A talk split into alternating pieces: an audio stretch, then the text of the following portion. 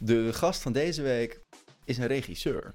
En dat die waarheid niet bestaat, moet je gewoon, dat is iets wat je moet omarmen. Zo maakte hij non-fictie als Wij zijn 18, afleveringen van VPRO Tegenlicht en Human Playground op Netflix. Dat is het voordeel van documentaire weer, dat je gewoon enorm lichtvoetig bent. Maar ook fictie, als de film Groenland, afleveringen van God Los, Zenit en Vechtershart. En recenter van de serie Dirty Lines. Ik ga helemaal niet kiezen, het is ook een schijnkeuze. Inmiddels heeft hij een exclusief contract getekend bij producent Scenery... om daar als creative director aan de slag te gaan, jonge makers te begeleiden...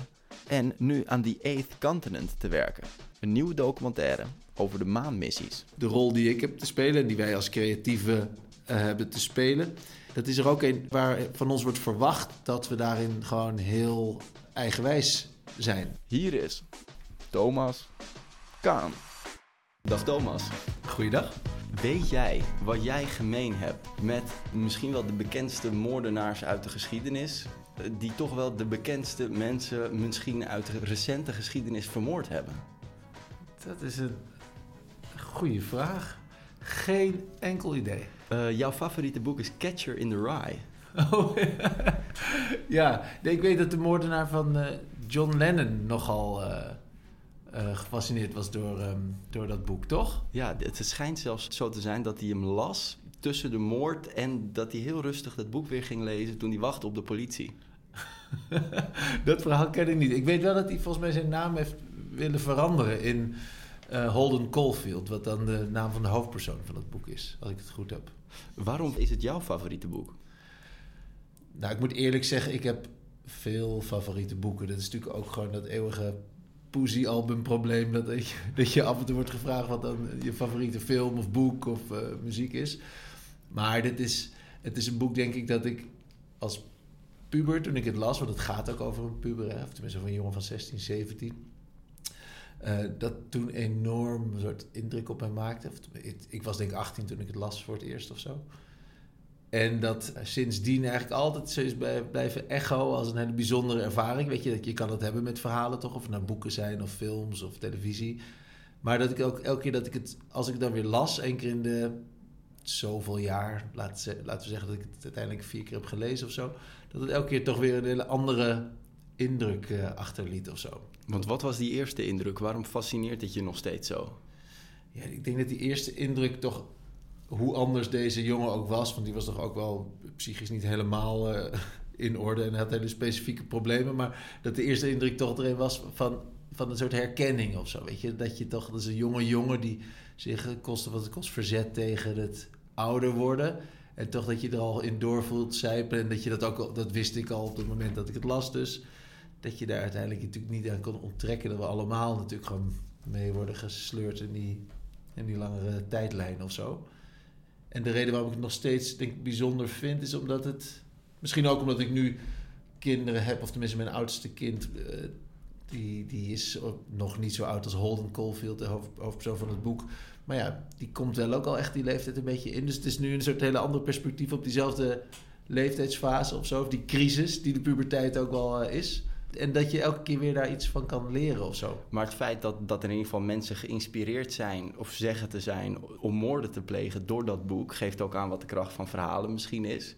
Het is volgens mij, ik heb het boek nog niet helemaal gelezen... maar is het ook heel veel maatschappijkritiek...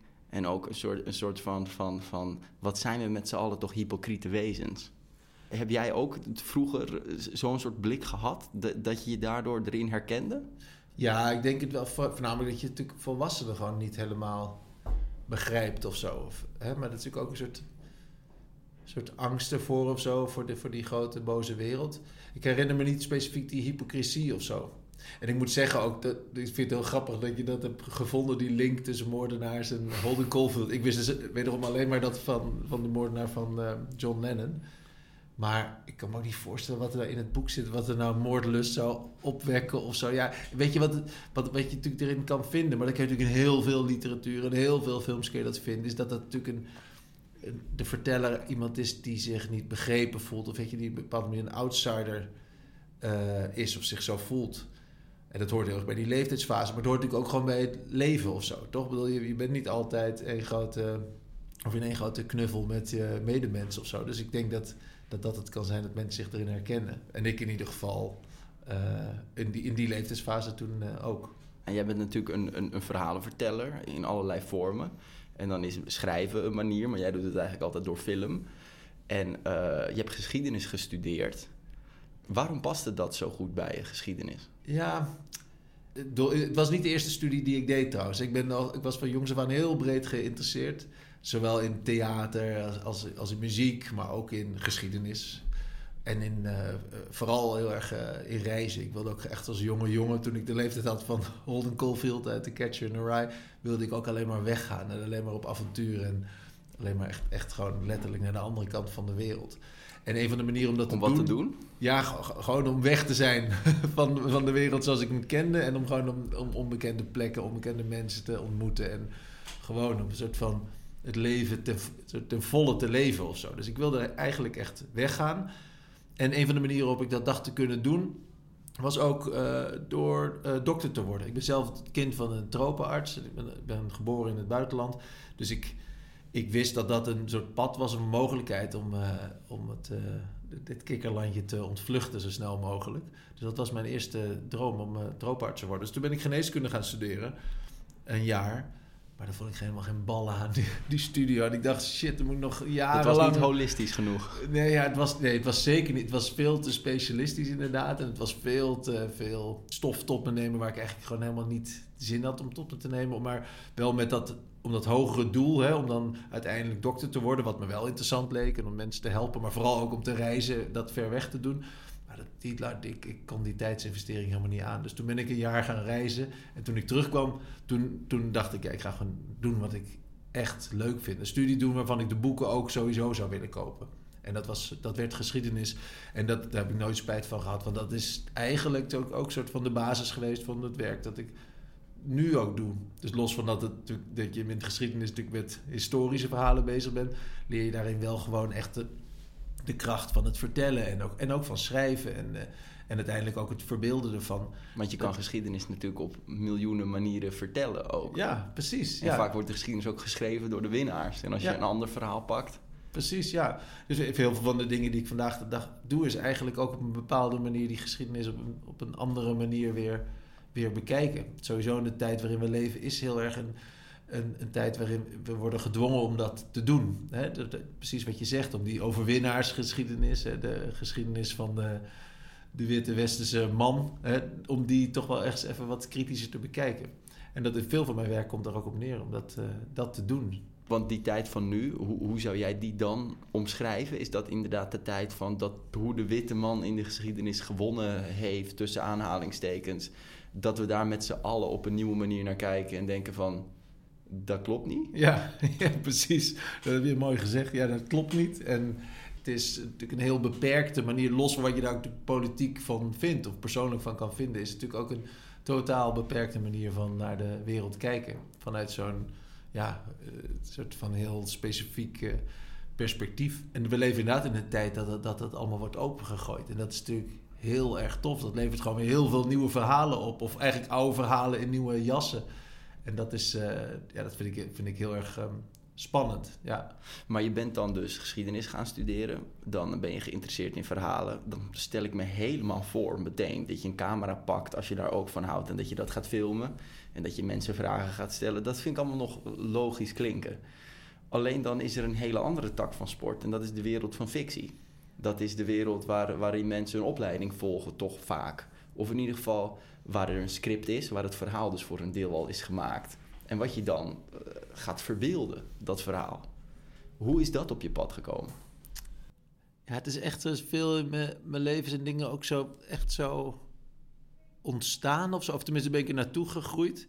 Ik wil, net als toen ik geschiedenis studeerde, toen kwam ik eigenlijk per toeval in aanraking met televisie, via MTV.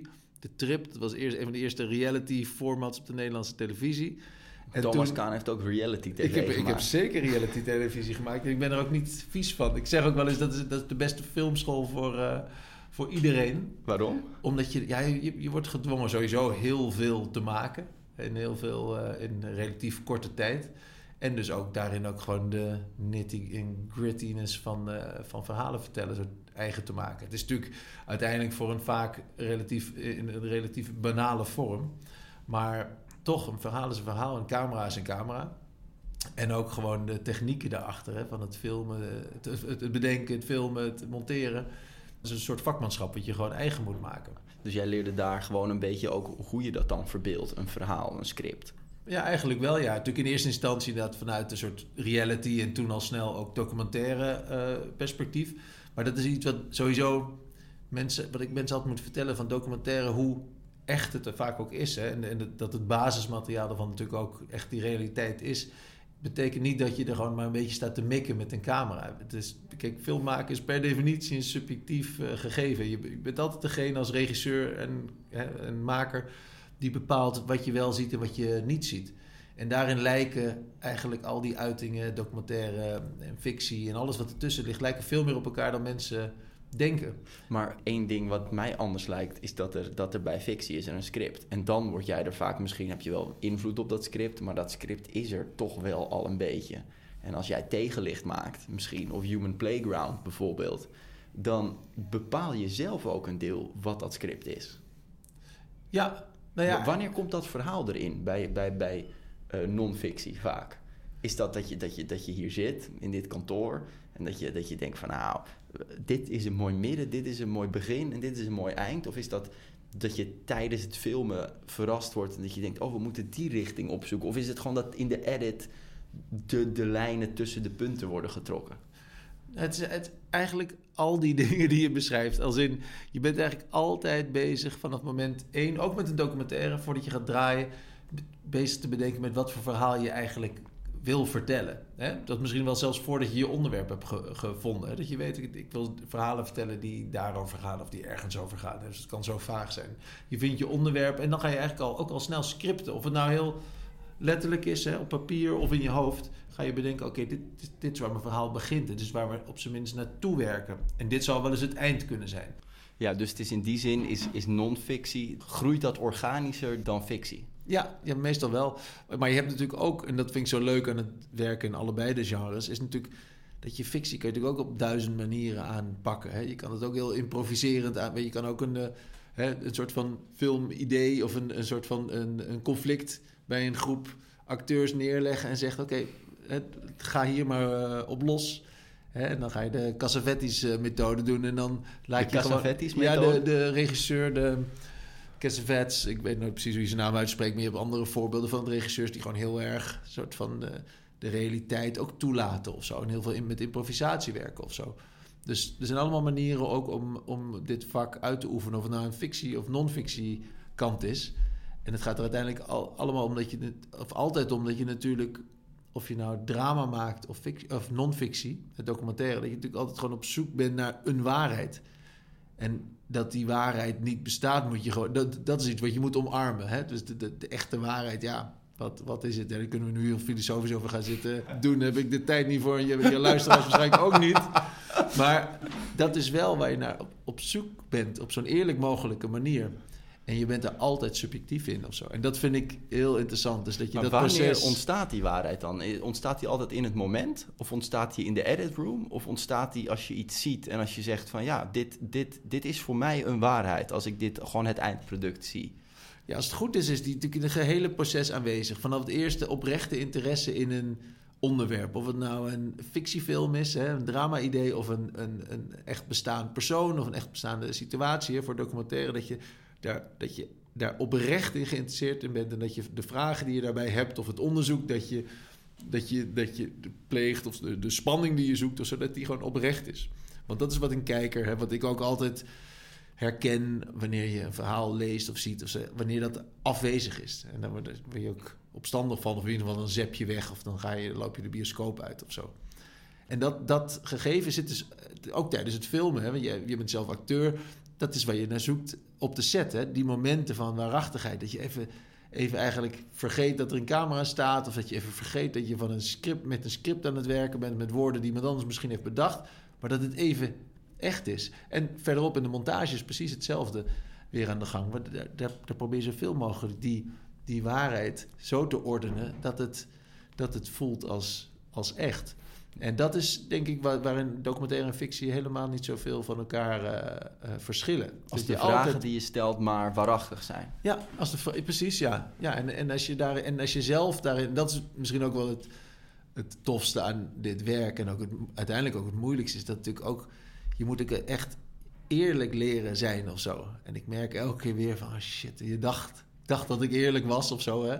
Maar dat er ook allemaal laagjes zitten in jezelf als maker. Als acteur heb je natuurlijk ook... Dat is misschien wel een goede vergelijking. Maar je moet al die laagjes die gaan over ego... of over dat je iets doet omdat je een prijs wil winnen... of omdat je wil laten zien hoe goed je bent. Of zo. Die moet je allemaal afpellen, want er is niemand in geïnteresseerd. Weet je? We don't give a fuck als een viewer of als een kijker... Sorry dat ik die vieze Engelse term... Nee, maar dan heb jij dus die visie op de wereld... ook als ik jou tegenlicht, uitzendingen bekijk... waarin je zegt efficiëntie, te veel controle...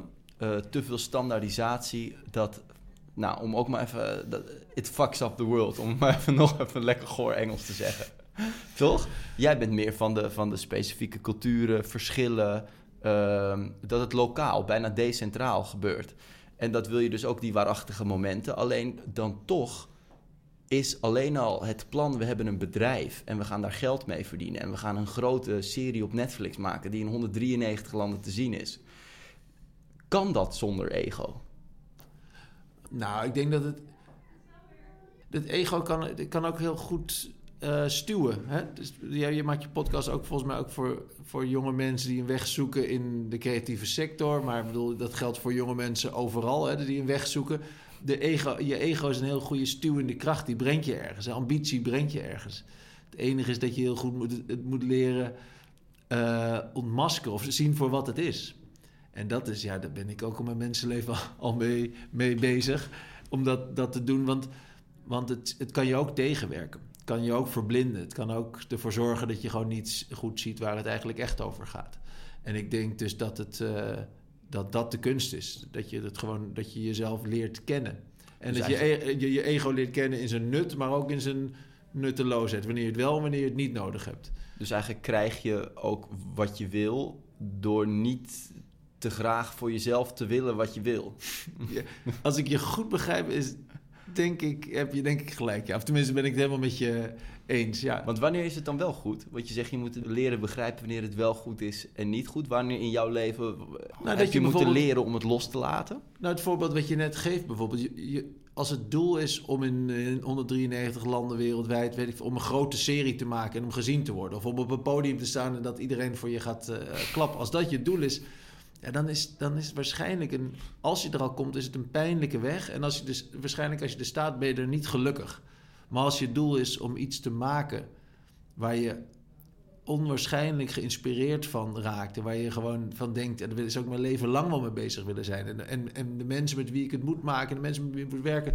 die wil ik eigenlijk ook als, weet je wel, die wil ik ook als vrienden hebben. Ja, dan is de kans dat je uiteindelijk... waar dan ook staat, of het nou op een podium is... of een groot podium of een klein podium...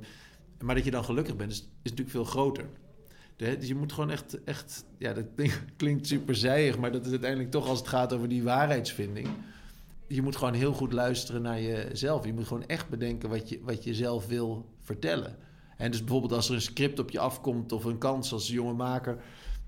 om iets te doen waarvan je denkt... ja, dat is een fantastisch podium, maar... shit, ja, ik heb helemaal gewoon niks met dat onderwerp, hè? Ja, dan moet je eigenlijk gewoon dat niet doen. En omdat de kans dat je... het kan dat je dat podium bereikt... maar dan ben je daar niet gelukkig... of met iets waarmee je eigenlijk helemaal niet geassocieerd wil worden. Dus het gaat over dat soort keuzes. En dat betekent dus dat je op dat moment niet je ego moet laten spreken... maar gewoon toch en de moeilijke keuze moet maken... om misschien wel even geen geld te verdienen... hè? Of minder geld, of niet dat podium in ieder geval te bereiken... maar dan wel iets te doen wat je hopelijk wel... waar je hart wel sneller van gaat kloppen. Ja, want een van de dingen die eigenlijk als een rode draad... door bijvoorbeeld Human Playground zit... is dat toch mensen dan een spel spelen... maar heel vaak daar gewoon bloedend, jankend, huilend... vol met pijn, tranen in de ogen. Ja, ik heb nu al 3 keer hetzelfde gezegd, maar je snapt het punt. Het is niet altijd leuk. Het is niet altijd leuk, ja, maar dan heb je het over een specifieke... onderdeel van spel en een specifiek onderdeel van het leven. Hè? Want in die serie benaderen we spel als echt de essentie van het leven. Hè? Dus het zijn allemaal metaforen ook voor het leven. Maar dit is een heel specifiek element ervan. In een aflevering die gaat over pijn. Over de offers die mensen brengen om dat spelletje te spelen. Of wel, hè? Om een grens te verleggen. En dat vind ik ongelooflijk en fascinerend. Maar ik vind het ook ongelooflijk, omdat ik dat zelf op die manier helemaal niet juist heb. Weet je wel, ik zou nooit een marathon, 6 marathons achter elkaar in de woestijn van Marokko lopen. En al helemaal niet als ik nog maar 1 been had. Hè? In het geval van de vrouw die we daar verbeelden. Maar het fascineert me mateloos. Hè? Maar dat is natuurlijk ook gewoon waarin... Wat me ook fascineert is daar waar we allemaal ook... verschillend is en waar allemaal juist zo anders in zijn. En dat vind ik ook heel erg tof. Dat geldt, ik bedoel, wat voor mij geldt, om het even terug te halen naar waar we het net over hadden, over onze carrières. Dat, wat voor mij geldt, betekent niet dat dat voor andere mensen niet geldt. Al denk ik wel dat dat soort dingen als echt wel luisteren naar wat je zelf en je eigen pad daarin volgen, dat wel voor veel mensen ook zo geldt of zo. Heb jij dat zelf gezocht?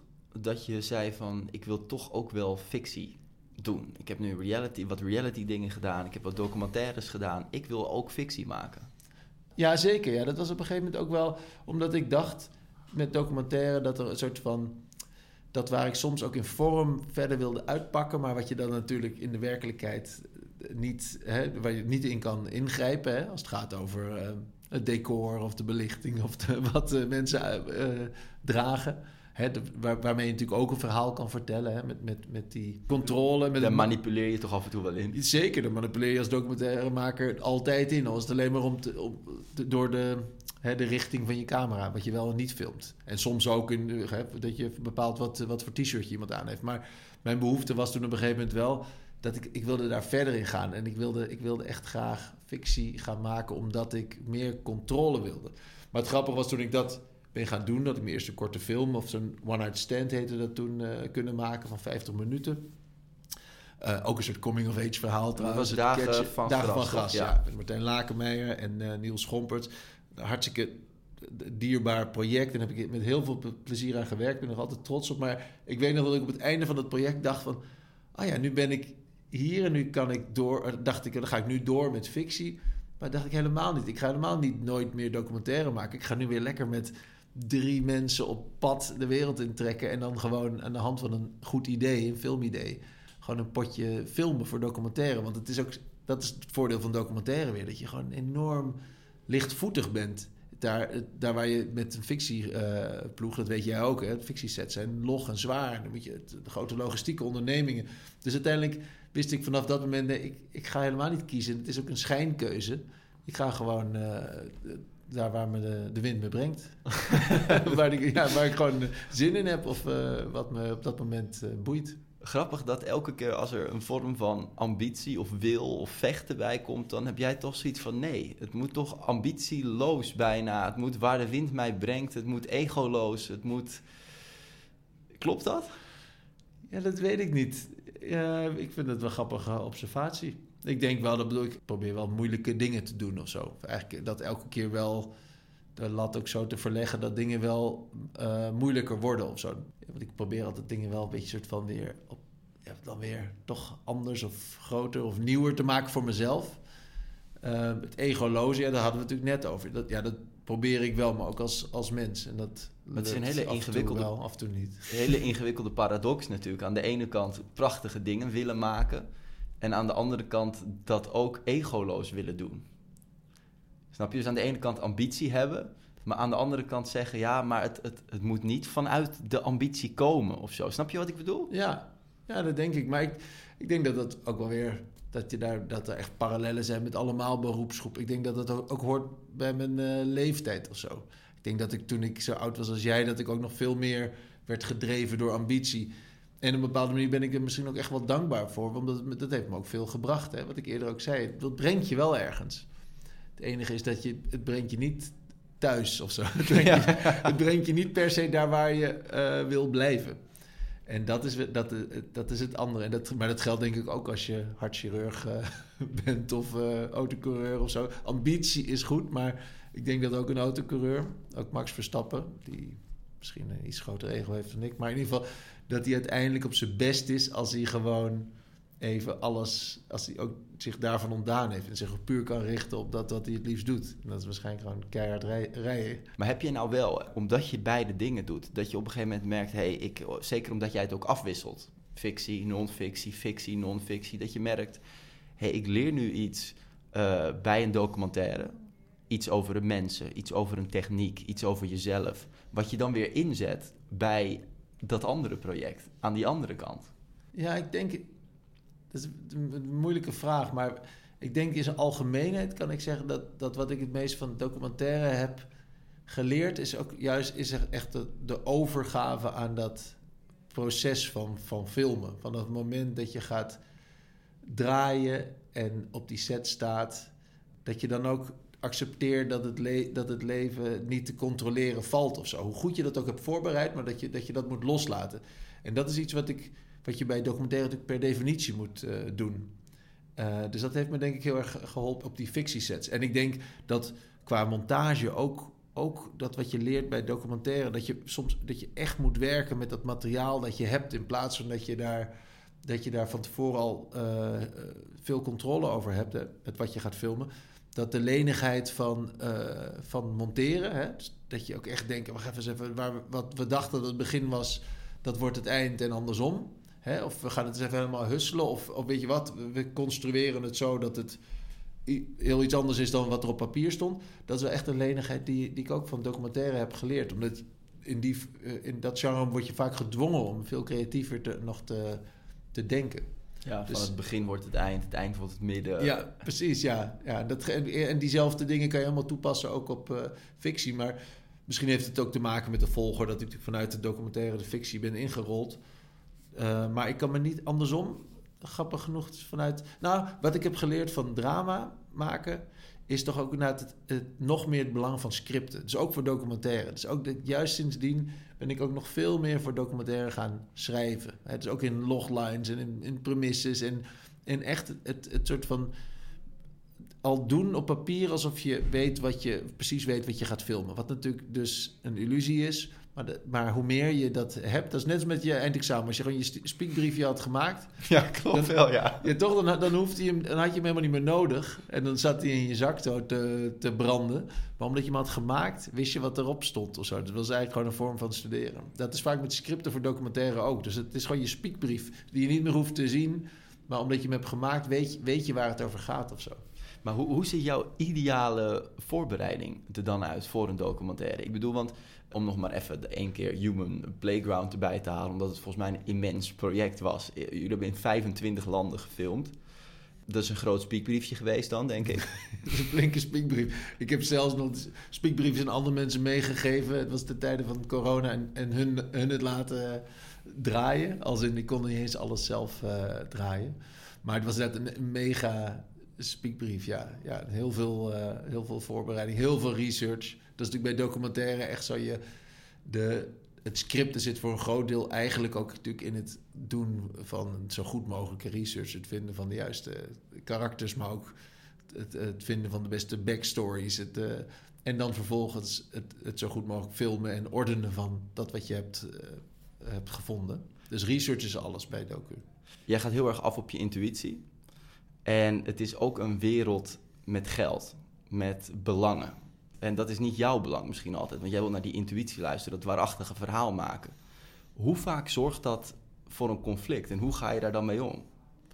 Ja, ik denk dat het ook wel goed is om te realiseren, of tenminste dat was voor mij op een gegeven moment ook wel een soort heel helder inzicht dat ik kreeg, is dat uiteindelijk die industrie waar je binnen werkt, of we nou broodjes zouden bakken of filmpjes maken.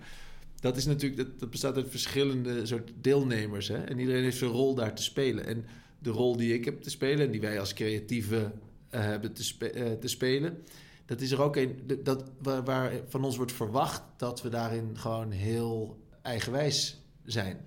En dat is in de praktijk niet altijd even handig of zo. Dat kan lastig zijn. Dus, maar vervolgens, als je dat niet doet, ja, dan werkt het ook niet of zo. Of dan word je ook wel door de machine uitgespuugd of zo. Omdat het gewoon niet goed genoeg wordt wat je maakt. Of weet je, dat het niet interessant genoeg is. Niet waarachtig genoeg.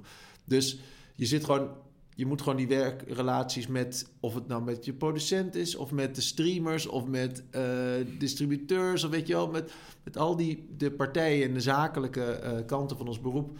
Die moet je gewoon altijd zien als samenwerkingen en krachtenvelden, waarbij je gewoon je rol te spelen hebt. En daarbij moet je ook, en dat is ook iets wat ik vaak wel tegen jonge makers zeg, van, je moet daarin ook gewoon zelf opportunistisch ook durven mee te gaan in dat andere belang. Hè? Zeg maar, er is nog niet veel aan de hand totdat je gewoon je handtekening ergens onder hebt gezet en dat je ergens staat te draaien op een set of zo. Je kan dat proces rustig onderzoeken, waarbij je gewoon die zakelijke belangen ook een rol gaan spelen, waarbij je voortdurend alleen zelf denkt van oké, maar wacht even, ik ben degene die uiteindelijk bewaakt wat er gefilmd gaat worden, hè? En hoe dat eruit gaat zien. Dus en dat je niet meteen al bij voorbaat, want dat herinner ik ook van toen ik net filmpjes begon te maken, dat je bij voorbaat dan denkt, nee, wacht even, dit moet beschermd worden of dit moet intuïtief gemaakt worden of zo. Nee, dat is een onderdeel ervan, maar je moet ook gewoon je rol in dat krachtenveld leren spelen. Dat betekent ook dat je gewoon soms gewoon heel ver mee kan gaan. Het is ook gewoon een dans eigenlijk, tussen de yin en de yang. Ja, precies. Je moet ook gewoon mee gaan in het en het ook willen zien van het belang van die ander. Hè? Als je ergens gaat pitchen bij een streamer, om dan als een soort artiest daar tegenover te gaan zitten. En het heeft gewoon niet zoveel zin, want ze zoeken niet artiesten, ze zoeken gewoon producten. Net als de supermarkt ook gewoon producten verkoopt. En dan, zo werken die mensen ook. Ik bedoel, ik sta niet op zo'n manier in mijn beroep, maar ik heb uiteindelijk hun ook nodig. Hun etalage, hun supermarkt, om ons kunstwerken of product, weet je, neer te zetten. Dus daar moet je ook gewoon in mee kunnen gaan. En uiteindelijk daar de ruimte weten te vinden, of te creëren, of te zoeken, waarbinnen je gewoon je werk kan doen. En dat werk, dat is heilig, weet je, dat is heilig. Daar moeten dan niet een van de Netflix-executive soort van op je vingers staan te kijken de hele tijd. Maar als het goed is, dan vertrouwt hij je daar op dat moment in, omdat je ook zijn of haar belang goed begrijpt of zo. Dus het is denk ik niet het een of het ander. Het is zeg maar de deal die er is tussen de creatieve kant, waar ik voor sta, en de zakelijke kant, dat er gewoon een goed huwelijk is. Nou, je hebt nu een exclusief contract getekend bij Scenery. Daar ben ik nog wel heel even benieuwd naar.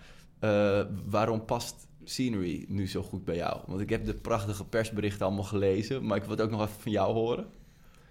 Ja, dat is gewoon echt een hele goede match, een hele goede samenkomst van omstandigheden, denk ik. Dat ik op een punt in mijn carrière was dat ik gewoon ook echt wel grotere stappen wilde zetten. En dat ik toen Isidore en al snel ook Lea, de producenten van Scenery, tegenkwam, die gewoon een enorme ambitie hadden en ook gewoon enorm bereik bleken te hebben als het gaat over, weet je wel, ook internationaal produceren. En dat was gewoon een hele goede klik. En dan vervolgens ook in de omgeving met allemaal hele getalenteerde, leuke, jonge, totaal uiteenlopende mensen, met wie ik gewoon zoveel meer kan doen samen dan ik ooit in mijn eentje zou kunnen doen of zo. Dus het is echt gewoon een hele toffe plek om dit werk te kunnen doen. Hoe lang? Hoe lang ik dit ga doen? Of hoe lang jij exclusief nu hier... We zijn nu een paar maanden bezig, maar als het goed is gaat het jaren duren. En onze ambitie is ook echt wel groot, nog los van het internationale avontuur dat we zijn aangegaan, om ook echt samen drama te gaan maken. Ik probeer hen ook mee te slepen die kant op. En daar hebben ze natuurlijk ook al inmiddels al echt wel wat ervaring mee. En lopen genoeg mensen hier rond die dat ook hebben. Dus dat is zeg maar het volgende grote avontuur. En als we die puzzel gaan leggen, dan zijn we nog wel jaren zoet. En met veel plezier. Het is gewoon echt the place to be op dit moment. Nou, ik wens je ook inderdaad heel veel plezier en succes met die dans die we samen gaan doen. De laatste vraag die ik altijd aan iedereen stel is: wat is nou het beste advies dat jij kan geven over je weg vinden in de creatieve wereld? En ik denk dat je al heel veel hebt gezegd hoor, maar... Ja man, dat is zo'n moeilijke vraag. Had ik inderdaad echt even... Ja, ik heb natuurlijk al een paar van die totale wandtegel wijsheidjes gegeven als volg je intuïtie en zo. Nee, die zijn natuurlijk ook... Wat ik nog niet snap, je zegt weer toen ik aan jou vroeg van waarom is dit zo'n goede match? Zei je, ja, ik wil dat naar een hoger plan tillen. En dat is dan toch wel een soort ambitie. Terwijl je zegt, uiteindelijk moet het toch egoloos zijn. En dat is een hele bijzondere paradox, vind ik. Nou ja, misschien laat dat dan de les zijn. Daar heb ik ook vaak met Isidore over gehad, mijn producent hier. Dat uiteindelijk, ja, het is... Je had het net over een... We hadden het over een dans in de samenwerking tussen creatief en de meer zakelijke belangen. Maar ik denk dat het ook, als het gaat over je eigen carrière, dat het ook een soort dans is tussen je, wie je wil zijn en die persoon die je bent of zo. En dat is, daar moet je gewoon heel goed leren luisteren naar de persoon die je eigenlijk bent. En dan die ambities in dienst daarvan zetten. Ja, het klinkt wat abstract. Nee. Maar ja, uiteindelijk, je kan wel je hele leven rennen. Maar als je nooit een beetje om je heen kijkt en denkt, bedoel je dat? Ja, ook dat. Maar ook dat je gewoon heel goed bedenkt dat je... Misschien is dat ook een soort advies. Dat je daarin ook niet te snel bij de top wil zijn of zo. Want die top, hè, als dat al lukt, dan is er ook een kans dat je helemaal niet op die top wil staan. Hè? Of dat wat ik eerder zei, dat je op dat podium staat en dat je daar niet gelukkig bent. Je moet ook af en toe wel kijken waar je de ladder tegenaan zet eigenlijk. Je moet kijken waar je de ladder tegenaan zet en je moet ook echt de tijd nemen. Ik bedoel, ik ben nu 43, ik maak best al een tijdje filmpjes... En ik heb echt het gevoel alsof ik nog net begonnen ben. Ik staart me... lul, je valt bijna om. Nee, maar ik bedoel, dat is ook in concrete zin ook echt zo. Ik kan nog decennia lang dit werk doen. Dat is echt het leuke aan een creatief beroep ook. Het is anders dan metselen of zo. Op een gegeven moment is je rug gewoon kapot. Nou, als het goed is, als je goed filmpjes maakt of goed je creatieve werk doet, dan kan je dat echt tot aan de laatste snik doen. En als het goed is, wordt het ook alleen maar rijker en beter. Het is in die zin echt een ambacht. Dus neem echt je tijd in het zorgvuldig zetten van die stappen. En zet die stappen in de richting van waar je wil gaan. En laat dus daarin niet inderdaad je ambitie drijven van dat je inderdaad een heel goed aanbod krijgt, veel betaald krijgt voor een rol die misschien niet zo interessant is, of een script dat misschien niet zo interessant is, maar allemaal wel goed betaald, of je op een grote streamer zet of zo. Ja, uiteindelijk is dat ook leid je dat alleen maar af van wat je eigenlijk wat je echt moet Morgana doen. Precies, dus je moet gewoon echt de tijd nemen om je keuzes, om je stappen gewoon rustig te zetten. Want er is gewoon echt tijd genoeg. En met ons werk, het is gewoon echt zo. Het gaat allemaal over tijd, of het nou een take is, hè, van de action tot aan de cut. Tijd is gewoon echt je beste vriend. Dus neem die tijd. Bedankt dan voor deze tijd. Nou, heel graag gedaan. En tot zover de Broadcast Magazine Young Joost Mag Het Weten podcast, aflevering 161 met Thomas Kaan. Heb je nou een project waar we het zojuist over hadden nog niet gezien? Dan kan je natuurlijk op Netflix of NPO Start zijn naam in toetsen. Maar veel is ook te zien op vimeo.com/Thomas Kaan. Allemaal zonder een H. Bedankt voor het luisteren en tot volgende week. Deze podcast werd mede mogelijk gemaakt door Broadcast Magazine. Naast een vakblad in print, uitgegroeid tot een breed platform aan activiteiten waarmee de slogan midden in de media alle recht wordt aangedaan. Kijk op www.broadcastmagazine.nl.